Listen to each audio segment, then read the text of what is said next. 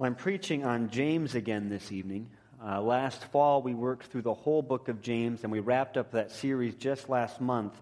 But as I was preparing for tonight's, ser- tonight's service and thinking about the topic of prayer, I was drawn back to a particular section in James. I just preached on it a few weeks ago, but it seemed like there was more there that could be said. So tonight, we'll go back to James chapter 5 the bulletin says verses 13 to 20, but I'll only be reading verses 13 to 18 of James chapter 5 tonight.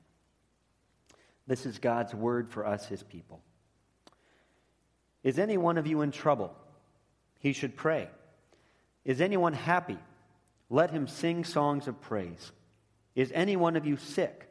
He should call the elders of the church to pray over him and anoint him with oil in the name of the Lord and the prayer offered in faith will make the sick person well. The Lord will raise him up. If he has sinned, he will be forgiven. Therefore, confess your sins to each other and pray for each other so that you may be healed. The prayer of a righteous man is powerful and effective. Elijah was a man just like us. He prayed earnestly that it would not rain, and it did not rain on the land for three and a half years. Again he prayed, and the heavens gave rain, and the earth produced its crops. so tonight I want to start by talking about the link that James gives us between confession and healing, and then I'll talk briefly about prayers of thanksgiving and intercession. And later in this service, not so coincidentally, we'll have a time of prayer focused on confession, and then on thanksgiving, and then on intercession and hopes for the future. Now, confession isn't something that comes very naturally to any of us, I would suspect. In general, we feel like we're, we're pretty good people, and we don't necessarily have all that much to confess. But James just assumes that everybody needs to make confessions to the Lord, and he's probably right about that. So we pray and we confess our sins, and of course, God assures us of his gracious forgiveness in Christ. But what's really curious about confession in these verses in James is that James somehow seems to tie together spiritual confession and physical healing. Verse 14 says, If anyone's sick, he should call the elders to come pray for him. Verse 15 says that the prayer offered in faith will bring healing. And then verse 16 says, Therefore, confess your sins to each other and pray for each other so that you may be healed. So, confessing our sins leads to physical healing. If someone's sick, do we need to go and have the elders pray over them and then tell them to confess their sins too? What do we make of these verses in James? Now, before I talk about what we should do with those verses, let me say one thing that we shouldn't do. What we shouldn't do is take those verses and twist them and say that all sickness and suffering is a direct easily traceable result of that individual sin. We can't create a simple universal link, a simple cause and effect between sin and suffering. It's not usually best to start out a hospital visit by saying, Hi, repent of your sins so you can be healed. I would guess that would not go over well, though I've never tried it. But life is just more complicated than that. And if you want biblical proof of that, we can go back to the story of Job. Job's life started out really wonderful, and he was a faithful servant of God. But then God let Satan take away Job's possessions, his family, and even his health. And three of Job's friends came to him, and they basically said, Job, repent of your sin. You're suffering, so clearly you have done something sinful, something that got God mad at you. You did something bad, now you're suffering. Confess and repent. Out with it, Job. And Job doesn't come up with anything to repent of because he hasn't really done anything wrong to cause all of these calamities that have come upon him. The Bible tells us that Job has basically been a righteous man. And as it turns out, Job's friends are only seeing part of the picture. Life is a lot more complicated than they realize or than they're willing to admit. Job isn't suffering because he did something wrong and got God mad at him. Job is suffering because he's been God's faithful servant in a broken world, and Satan has picked Job as one of his targets. And God is letting some terrible things happen to Job, but ultimately, God is working even in those things to defeat Satan and to strengthen Job's faith. So we can't just look at someone suffering and go to them and say, hey, your life is miserable. You must have done something wrong. God is mad at you. Repent and confess of your sins, and then God will bring healing. Life is more complicated than that. Now, of course, ultimately, if there was no sin in the world, there would be no suffering. And in that sense, all suffering can be traced back to the reality that we live in a sinful world. Sin has broken the world, and the effects of that brokenness show up in our lives in all kinds of different ways. Some of them are predictable, some of them are unpredictable. But the right answer isn't to automatically condemn people who are suffering. We need to leave some room for mystery, for God working in ways that we don't understand, and just for the fact that we live in a broken world where things don't go right sometimes. But at the same time, with all of that said, we need to wrestle with the fact that James does create some kind of linkage between sin and sickness. Somehow, for James, confessing sins and receiving healing are connected. And so we need to ask ourselves what he's trying to teach us here. Now, C.S. Lewis once called pain and suffering God's megaphone to a deaf world, and sometimes sickness can be precisely the wake up call we need to get right with God. Sometimes, sometimes, physical sickness can be a sign that things are not right with us and God. And so, how we need to respond is to confess our sins, clean up our act, and get on with righteous living. And in a sense, confession is the best spiritual medicine we have. Confession helps us clean out the spiritual junk in our lives. Confessing our sins helps us to recognize and to get rid of the spiritual debris that we've accumulated, and it helps us get a fresh, better start in our lives. And somehow, James extends that even to physical sickness. Again, as a general rule, I would be really hesitant to point from person did sin X to person has suffering Y. But any sickness or suffering that we experience in our lives is an opportunity for us to ask if there's something that we need to work on in our lives, to ask if God is trying to get our attention. It's hard to draw direct lines here, but it does seem like if we clean out the spiritual junk in our lives, sometimes that means that the spiritual junk in our lives gets cleaned out too. Some of this is a mystery, but some of it, some of it just takes us back to the reality that God cares about every part of our lives to the fact that all of our lives are connected and God provides everything we need to follow Him physically and spiritually. And so we do pray prayers of confession to clean out the spiritual junk in our lives. And it seems like James somehow connects that, sometimes at least, to physical healing.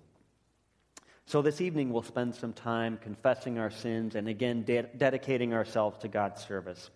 And after we've done that, we'll have the opportunity to share some thanks and then we'll have a prayer of thanksgiving. And for some of us, it's a little bit it's a little bit challenging to go to God and to offer prayers of thanksgiving.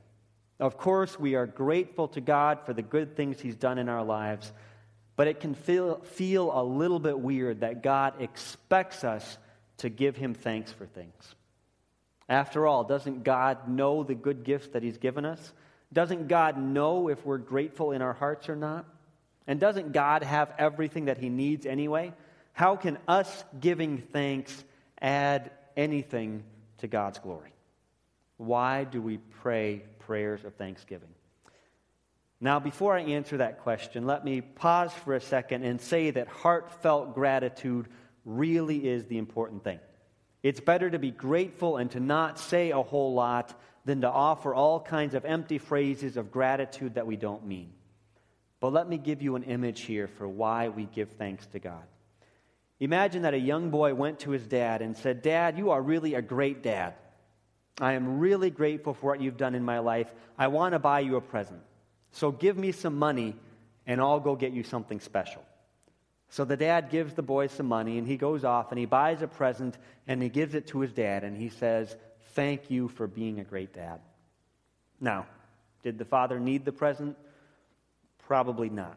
Did the father end up any better off because his son gave him the present? Well, no, not really. If the father gives the son $10 and the son buys a present and gives it to the dad, the dad has basically just spent $10 to give himself the present. It's not like he ends up better off, monetarily at least. But what that whole exchange did was to help the relationship between the father and the son grow. The present from that child was an expression of gratitude for his dad being a good dad. It was a concrete thing that expressed gratitude and that deepened the relationship. And from the father's end, yeah, he didn't make any money off the deal, but he did get a concrete sign that his child valued the relationship. God doesn't want us to say thank you for the gifts that he gives us because it somehow benefits him. God has already given us absolutely everything that we have. There's nothing we can do, no action, no prayer, no thought, nothing that can give back to God more than what He's given us. Every single breath we take is a gift from God. But when we pray, it strengthens the relationship we have with God. What prayers of thanks do is they show God that we value the gifts that He's given us they're a concrete sign of our gratitude. So we give thanks to God not just because God expects it, but because it's one thing that we can do to strengthen the relationship. God knows our hearts, but what we do with our lips and our lives also matter. And so we offer prayers of thanksgiving. And finally, this evening, we'll offer some prayers of intercession. We'll make some requests of God. We'll express some hopes for the future as we look into this new year. We'll come before God, and just like always, we have some things we can ask of Him. We'd like there to be less sickness. We'd like to have fewer troubles. We'd like to see more goodness in the coming year. And James 5:16 tells us that the prayer of a righteous man is powerful and effective.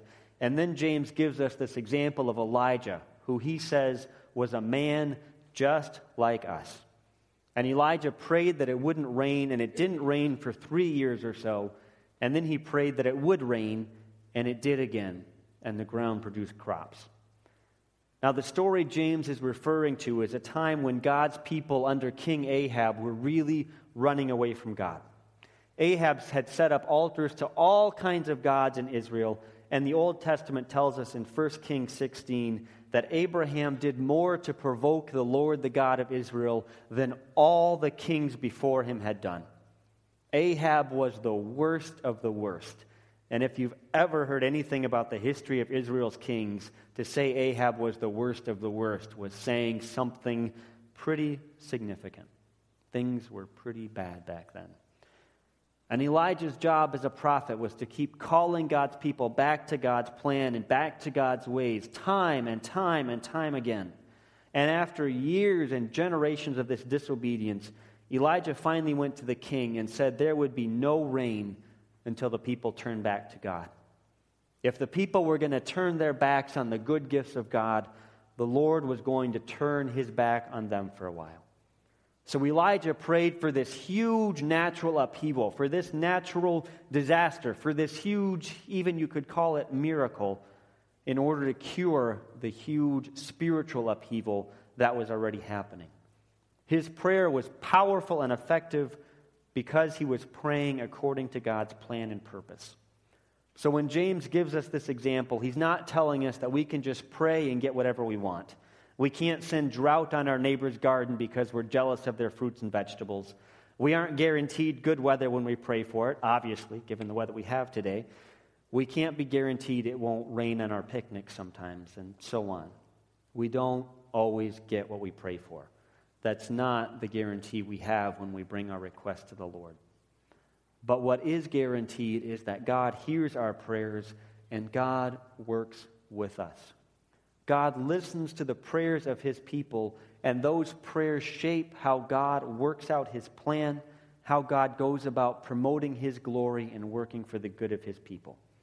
When we pray, God listens and God responds. And sometimes we get exactly what we pray for, and it's great.